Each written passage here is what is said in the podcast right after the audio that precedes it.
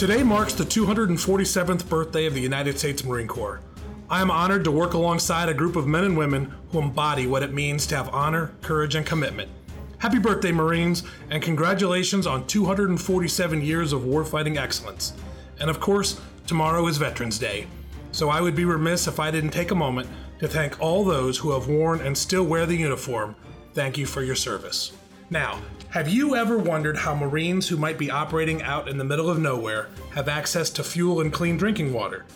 These two resources are critical to sustaining our Marines in any environment. From fueling our bodies to powering our vehicles, clean water and fuel are vital to the survivability of our forces. Current and future operating environments require resilient and stable water production capabilities and versatile fuel systems with a minimal logistical burden.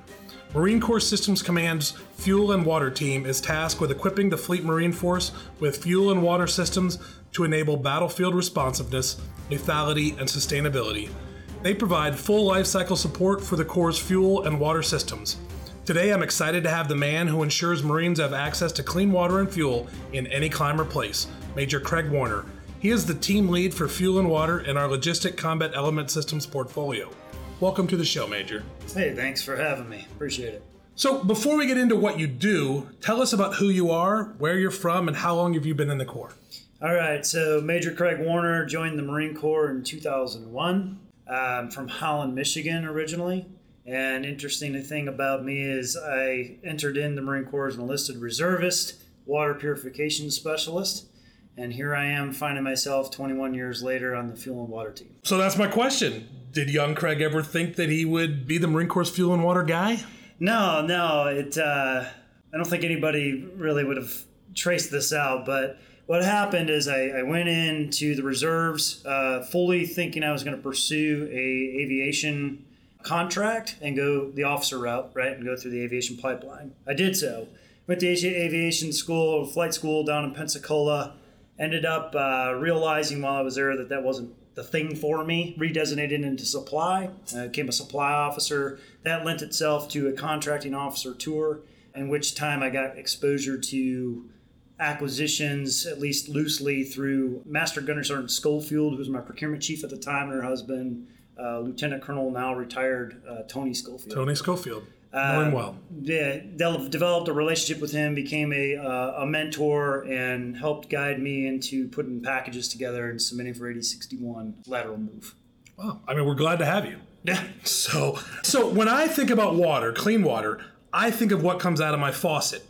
But I imagine that some of the places that Marines travel to, there are no faucets, no gas stations. So, what exactly is the role of you as team lead for fuel and water, and Walk us through what an average week looks like for you and your team. Okay. All right. So, opening comment there would be tied to the team lead, the lead part of it, right? So, the leadership aspect. My team is the key ingredient to the success for my programs. And so, in order for me to support their efforts, it's very important that I lead from the front with them and, and take their interests, take their thoughts, their opinions, their positions, and ideas and present them forward to leadership as we codify acquisition strategies and as we execute those uh, against our programs. And then we make adjustments on the fly because that's what we do all the time. So that's the leadership part of it. Um, so I'm very pleased with my team, got an excellent team that I work for. Second part of it is my PM loves to say it's not all about the money, but it is all about the money.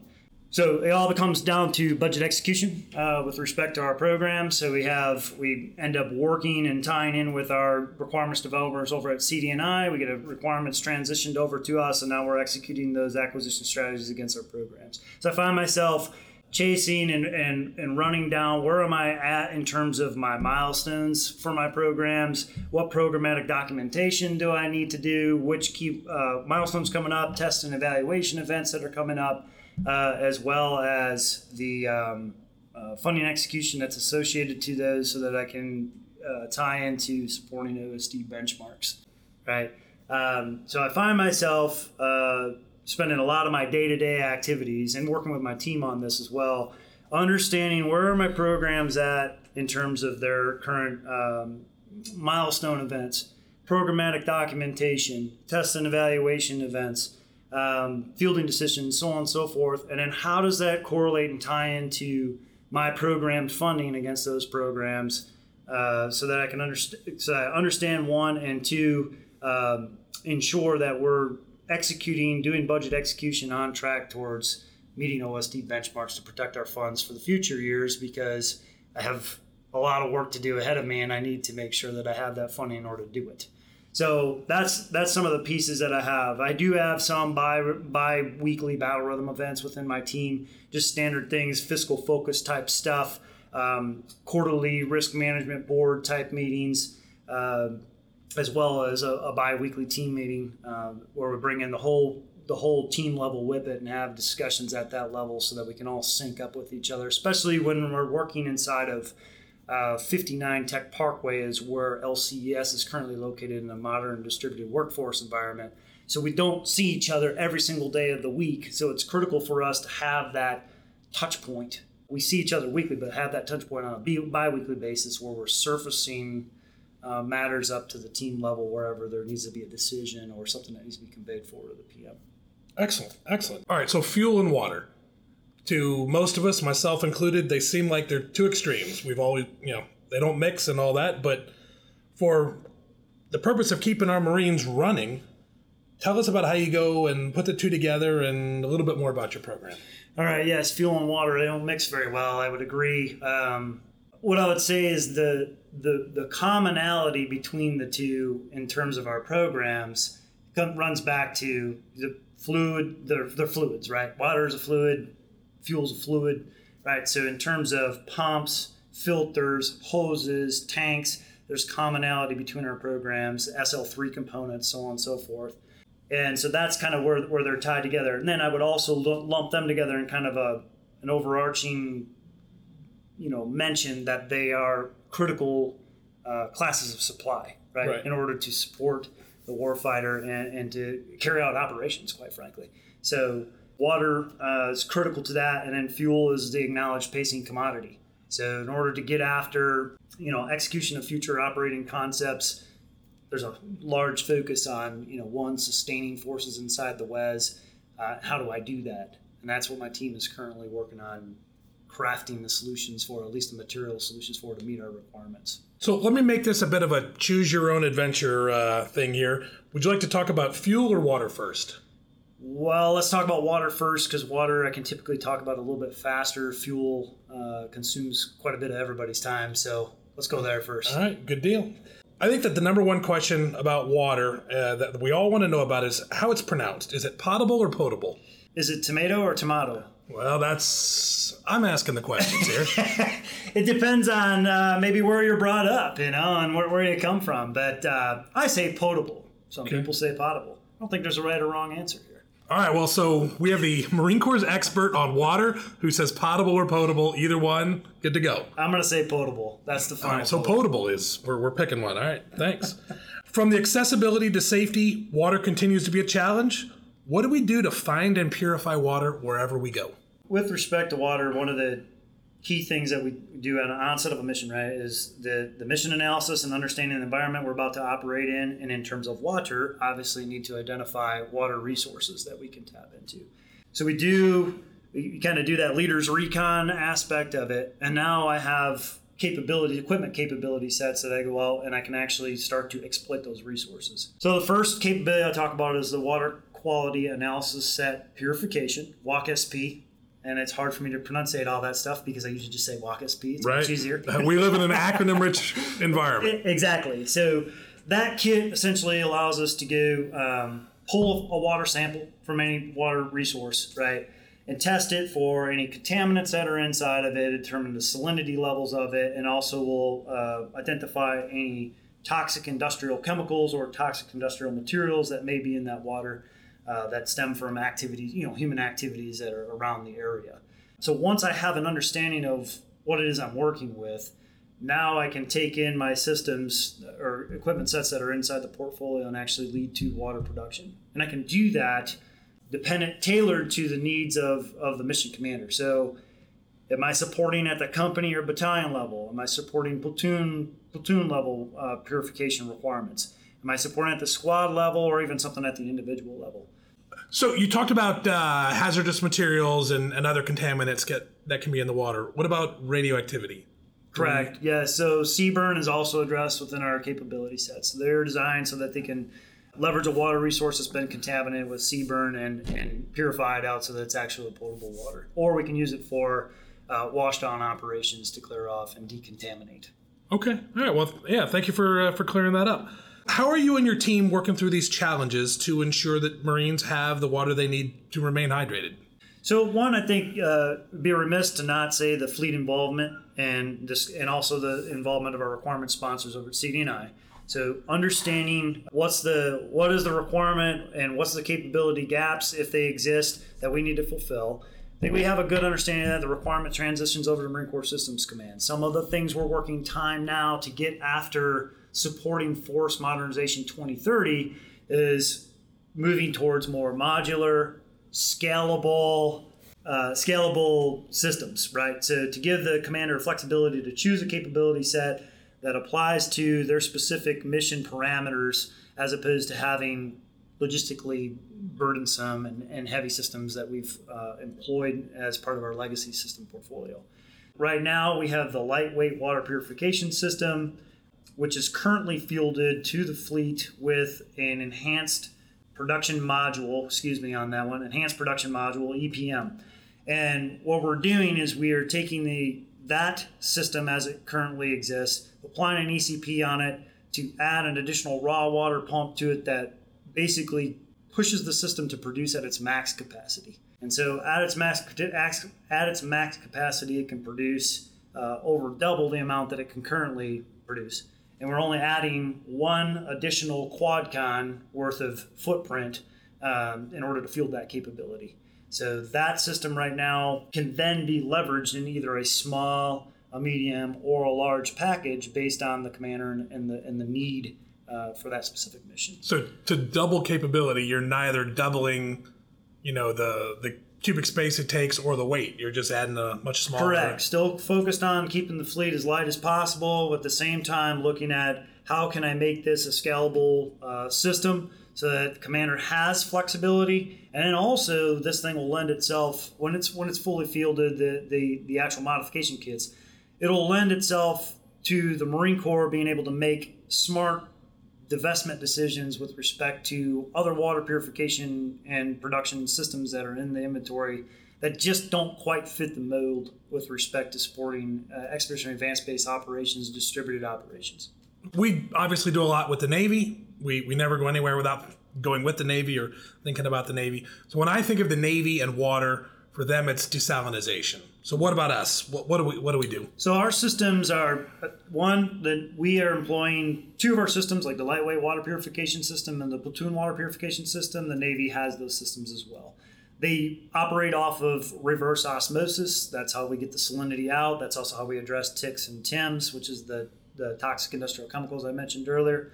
So our systems, both the lightweight water purification system, the platoon water purification system, uh, as well as the legacy tactical water purification system, all all effectively remove the salinity and make it potable water. Okay. You've mentioned the lightweight product water purification system a number of times. I think we're working on a 3.0. Yes. So, what can you tell us a little bit more about that, the capability, and uh, where are we in that acquisition yeah, process? So, uh, kind of alluded to it a little bit. So, we're executing the ECP on it, so the engineer change proposal. Uh, we just completed product verification testing. What's going to happen with this system is, is essentially an additional raw water pump that allows it to increase its production capacity. Uh, so right now, having completed PVT, we will start to see these kits uh, procured probably late second quarter into the start of third quarter of FY23 and begin issuing them out to the fleet and flesh out the entire AAL uh, okay. with that enhanced uh, capability. Second quarter 23, just a couple months from now. Just a quarter, yes. Excellent. Yes. it's right upon us. Right. I, we both look at our watches, and uh, yeah. mine doesn't actually tell me fiscal year, so maybe they gave you a fiscal year yeah, watch. Yeah, no so. kidding, right? All right, so we've talked a whole bunch about water. Let's change gears and let's talk a little bit of fuel. Okay. When the Marine Corps, when we're here in CONUS, fuel can be as simple as driving up to a the corner gas station pump, but operationally it cannot be that easy, I'm sure. So, can you describe to us the challenges that forward deployed Marines experience with getting fuel, and how does your team involved in meeting those challenges? Sure. Kind of start. My answer sort of starts the same way as the water side of the house, right? So, where am I operating at? What's available to me? What are the resources that are available to me? And then, how am I actually going to go about um, either procuring those or making a suitable um, source of supply for myself? The challenge that we're faced with right now in executing executing expeditionary advance base operations is sustaining the force inside of the weapons engagement zone of our adversary. I have a distributed force operating, you know, over an extended uh, period, miles and miles apart from one another, and each one of those specific sites may have a specific requirement with respect to their fuel demands for that given operation. I need to make sure that my capabilities, one, provide them the ability to operate at their scale. That goes back to scalability and modularity, so on and so forth as well. And I also need to be able to tap into and leverage host nation resources so that I can cut down and reduce on the log trains that are some you know may otherwise be untenable to support. A couple of the systems that we're working towards uh, that will enable that capability is One's the Petroleum Expeditionary Analysis Kit program, which is an analysis kit, PEAK, right? So we're participating with the Army uh, on that program, and what it does is essentially allows a operator to take a sample source, very similar to water, the WQAS-P, right? Analyze that source, understand any sort of contaminants that are in fuel, what's its composure essentially, what what sort of additives are in it already, what does it lack, in order to convert that fuel into mil spec fuel so that we can apply it and use it in aviation or ground assets. So we have that kit that can identify that, and then we have the expeditionary mobile fuel additive capability, which is already fielded to the fleet under a UONS, but now it's transitioning into a program of record. And so we're going to buy more uh, systems to flush out a, a, higher AAL, but at the same time, we're fielding a um, newly improved configuration baseline. It's going to allow for the maintainers to maintain it uh, with more ease than the previous uh, system that was fielded. That system is utilized to meter into uh, the fuel additives, right? So we can additize the fuel to make it into that mil spec grade fuel uh, so it's usable, and we can then therefore exploit the resources at the point of consumption as opposed to having to pull it through a log train that may or may not be supportable at that time. Are you also able to, so if you find fuel that doesn't meet the spec we need, are you able to, just like you do with water, are you able to purify, you know, get the extra phosphorus or so, you know, whatever's in the, the fuel? Can you purify it for our usage as well? So we have, so the, the systems that we employ also have filter separators on, right? So we can pull things out that don't, we don't need in the fuel source, don't want in the fuel source and then we can also additize. So we have ways to make sure that the final product, as it goes into the aircraft or as it goes into the ground system, is the usable product. Okay. Now, do you do all of this? So there's obviously certain areas of the world where we go where there's not going to be as much of an infrastructure for us to be able to just pull up to a gas station. But if Marines are driving around Norway, do you test the gas that you can buy on the local that we the Marine Corps can buy on the local economy, or do we just accept that it's probably going to be good for our use? No. So every time we're going to place fuel inside of one of our vehicles or, or air platforms, we're definitely going to validate that it is a good usable source. So I think what you're what you're maybe mentioning is like if there was a, a fuel farm hmm. there that's available, then we, then that and that kind of sense of like a garrison environment, right? We would be buying that fuel and just using it outright. But when we're in an expeditionary environment, we're certainly going to be testing that source of supply and okay. convert it into what it needs to be in order to utilize it. So, like, right. So there's a NATO spec or something for fuel, and correct. Well, yeah, the mil the spec for it. Yep. Okay, excellent. I, thanks for clearing that up for me. All right, so your team recently worked with II MEF on uh, an expeditionary fuel dispensing modernization system. What did that effort involve, and why is it important to decentralize our fuel chain? Yeah, no, this was an excellent effort. In fact, uh, we just uh, wrote up an article. I think it's in draft, and that'll be uh, releasing here soon enough. So it'll be a little bit more detail than I'll talk about right now. But we partnered with uh, partners down at LogCom as well as II MEF and brought out some of their operators as well as their maintainers to Albany, Georgia. They were there for a 60 day period of time through the month of August into October. We just concluded this effort here about a week and a half ago. What we did with respect to that is went through, did a full on inventory of the tactical airfield dispensing system and the amphibious assault fuel system that are in the barn down at down in Albany.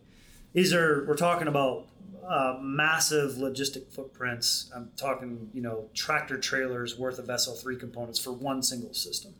So these Marines, they worked hard. I assure you, they sweated. Uh, and well, they, they, were in Albany. You're they, sweating when you're in Albany. Yeah. Yes. Exactly. And they touched literally over 44,000 um, individual components uh, through their time there. What that did for us is identified some things that we have gaps of information on from reporting that's inside GCSS Marine Corps right now.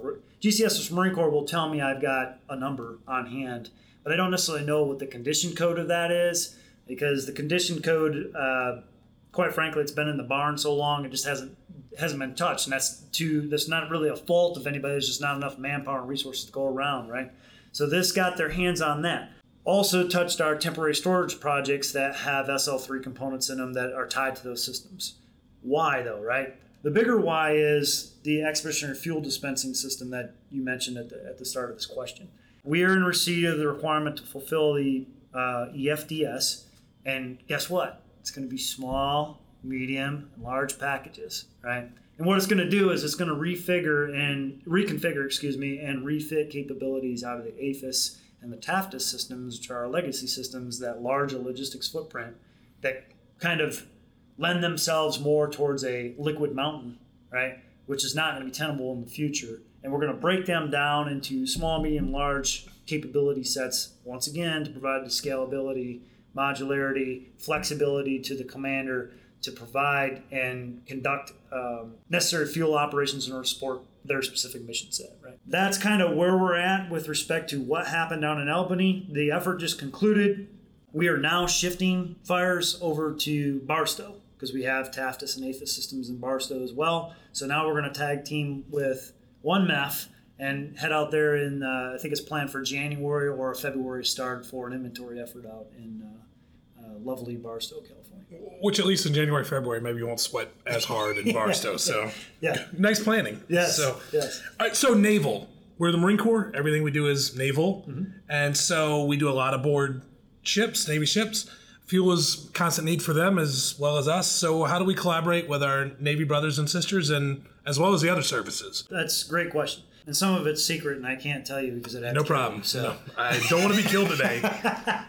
no, I would say my my initial response to the question is we are directly tied into uh, a lot of the modernization efforts that the Navy has underway time now uh, with respect to addressing distributed maritime operations. So they're kind of doing they're doing this thing and the modernization effort concurrent with us, and we're working hand in hand as we should be on those efforts.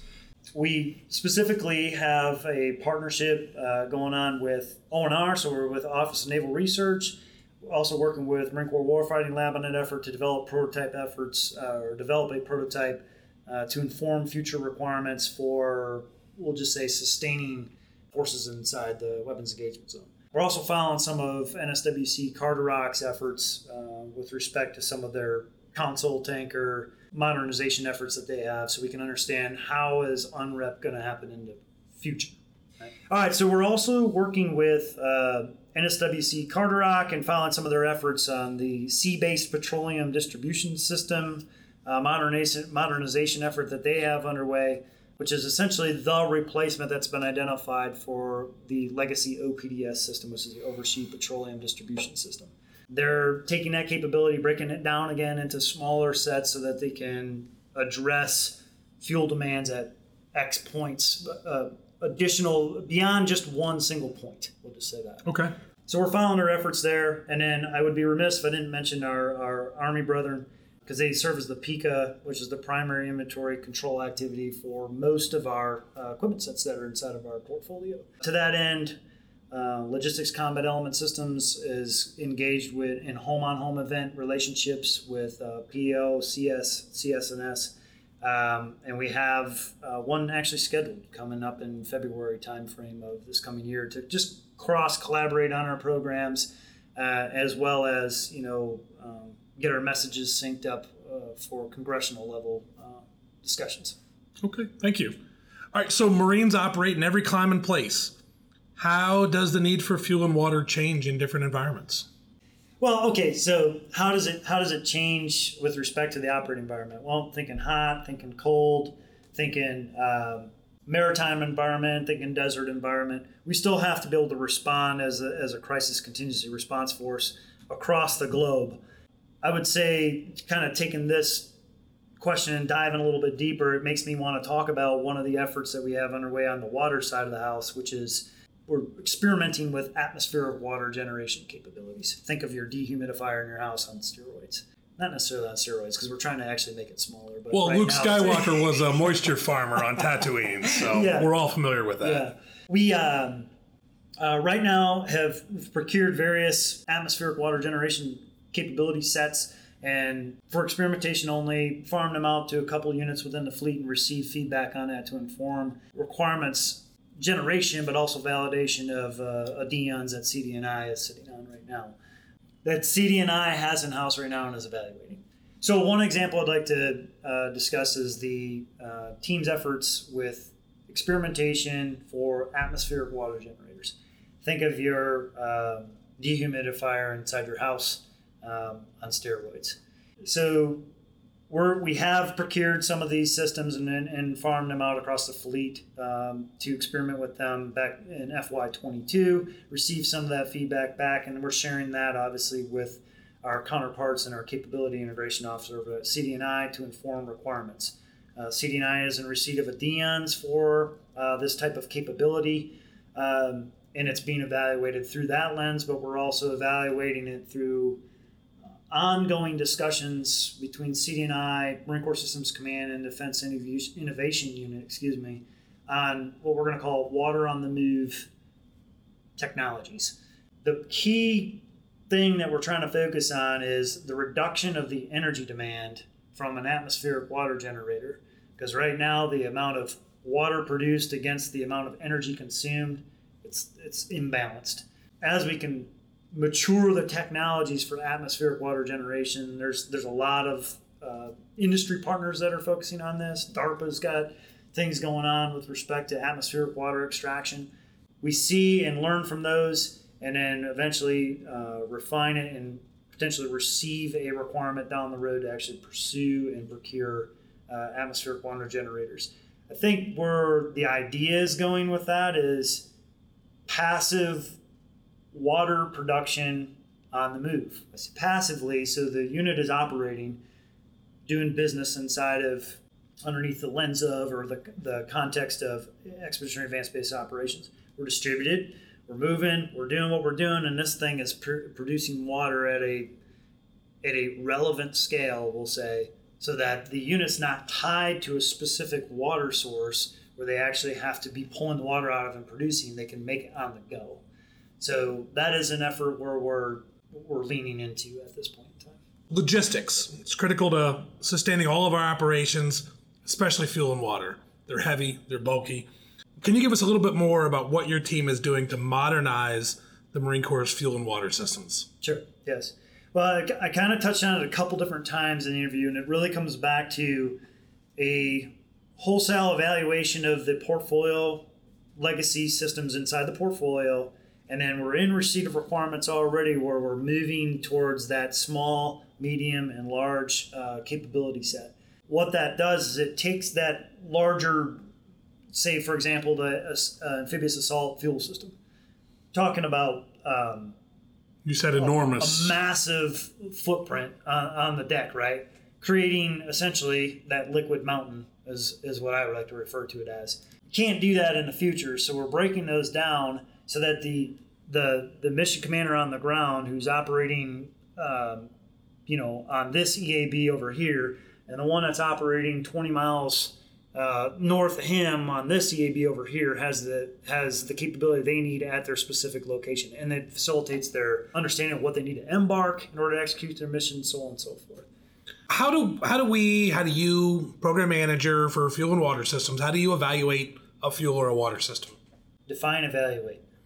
Well, I mean, test and evaluation, DT, OT. What makes a good one? What makes a bad one? Okay, all right, good to go.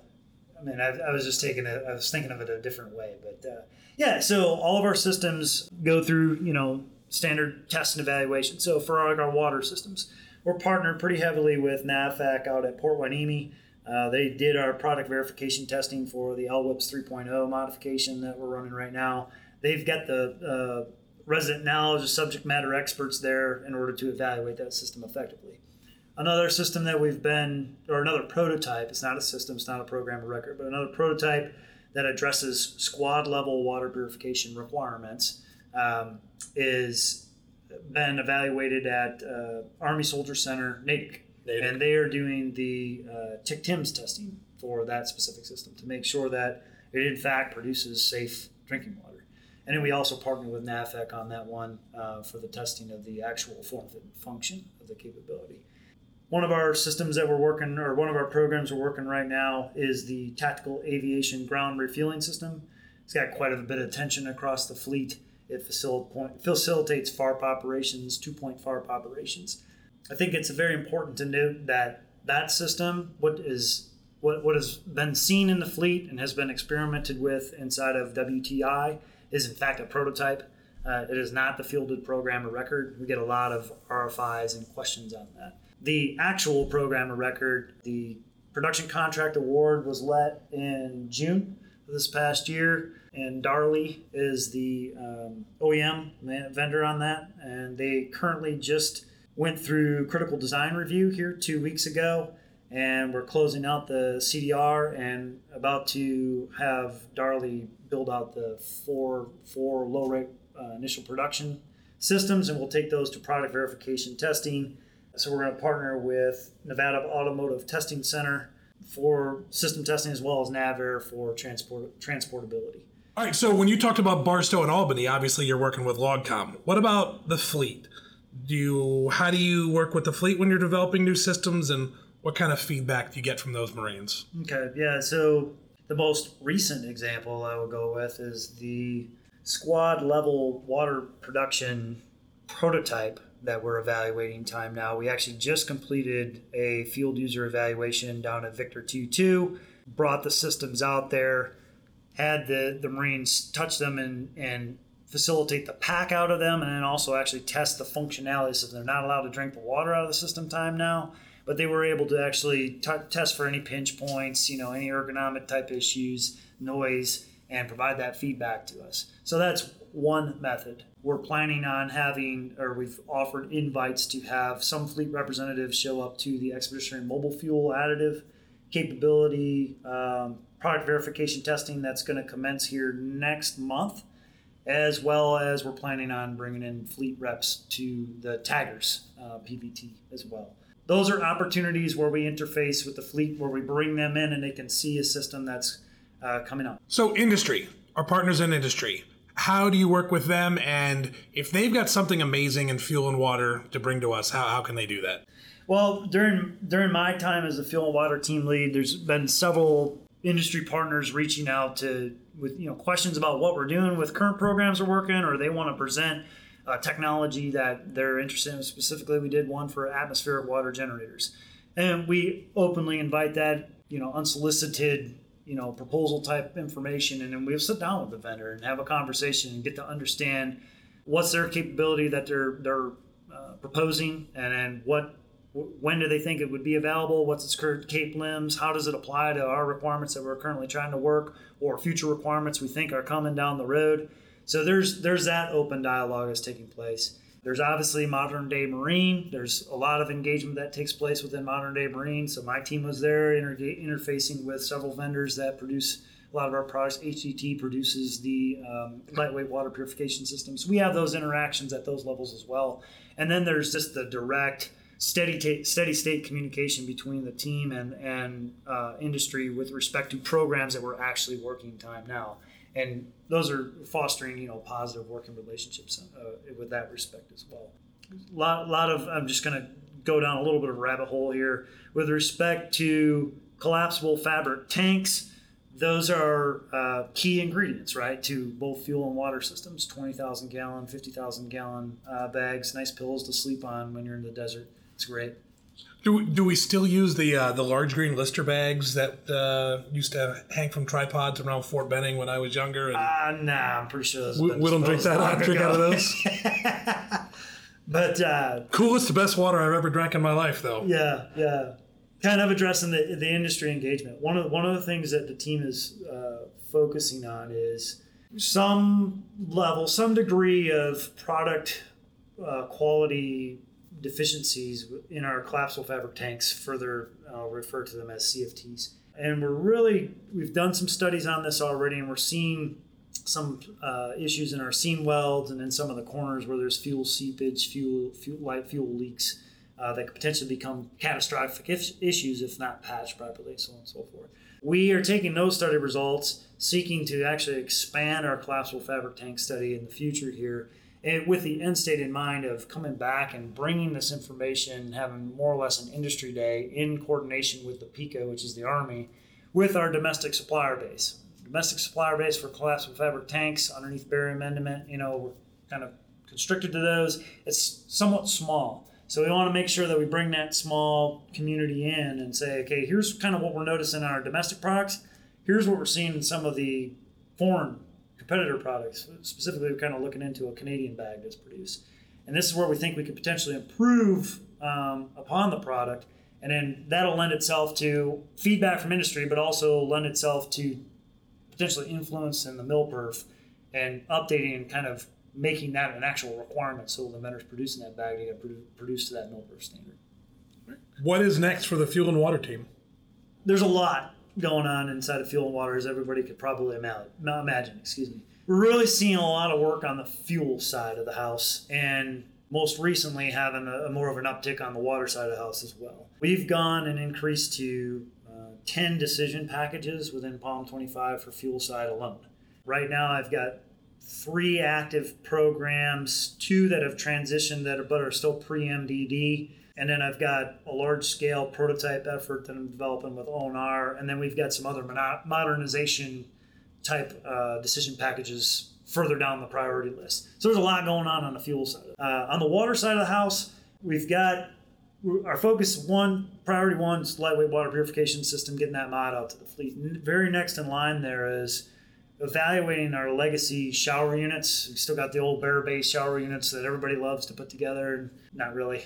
Uh, so we're evaluating and looking to modernize that capability. So we're not in receipt of a requirement with that. That's kind of where we're in that partnership with the fleet, the partnership with the CIO, and shaping uh, what does that requirement need to look like, and then also looking at you know our hygiene equipment, laundry units. What do those need to look like uh, to support future operating concepts, and then closely tied to that on the water side, which is kind of exciting. I've talked about it a little bit here. Is the, that water on the move and addressing that passive water production capability, but also addressing how do I how do I ensure like the at the squad level there's a production capability that's we don't quite have a system in our portfolio that scratches that itch yet. Well, let's change directions and find out a little bit more about Major Craig Warner. great. We have our lightning round. So, are you ready for lightning round questions? Sure.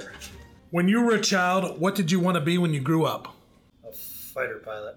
A fighter pilot. And you you said you came into the Sort of went down that path. So, all right. a lot of us don't make any effort when we get older to do the thing we wanted to be when we were kids. So, do you have any tips for maintaining a work work life balance? For this is a tough one, right?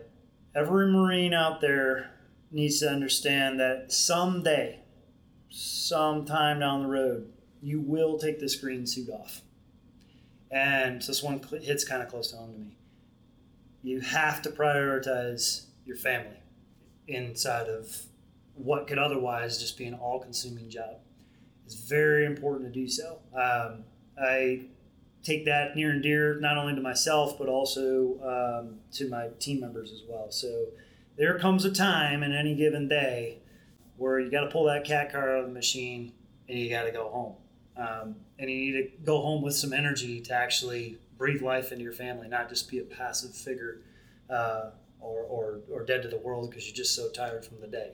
Now, that being said, we're Marines as well, so we got to be ready on the fly. Uh, obviously, there's deployments that can take place. There's TAD, uh, so we have to support those missions as they as they arise. Um, that's what the nation calls us for, and our family understands that. And if they don't understand that, that's imperative on us to relay that information to them. It's a very thoughtful response, and I appreciate it. Yeah. What's a TV show, book, movie, or podcast that you'd recommend? Kind of lends itself from the previous question here. I recommend to anybody out there the book uh, entitled Love and Respect. It's written by Dr. Emerson Eggerichs. It really speaks to relationships. Uh, that book is primarily tailored towards a husband and wife relationship. So it gets back to the family aspect we just addressed in the previous question, but it, it goes well beyond that. It talks about relationships with your fellow team members, your your daughter, your son, so on and so forth. So you can take a lot of that information that's conveyed in that book and pro- apply those principles uh, to your team and understand that you you are working with a person, a human being, and that is the most valuable thing that you have on your team is, is the person you're working with.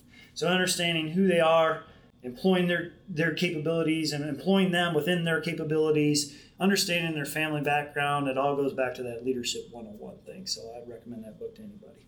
Excellent, thank you. If you could have dinner with any historical figure, who would it be? Historical figure, let's say I would want to have dinner with Jesus. And the reason for that is he is the model of servant leadership um, that I try to emulate. And so that would be the person I'd want to have dinner with. Thank you very much for coming on the podcast. Thank you for all that you uh, all that you do. Yeah, absolutely. Appreciate it. Thank you for the opportunity. Happy birthday, Marines. And uh, let's go forth to do great things.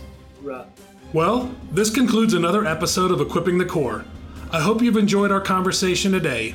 If so, please take a couple minutes to leave us a review, subscribe, and tell your friends about us. Until next time, stay safe. This is Tripp Elliott signing off.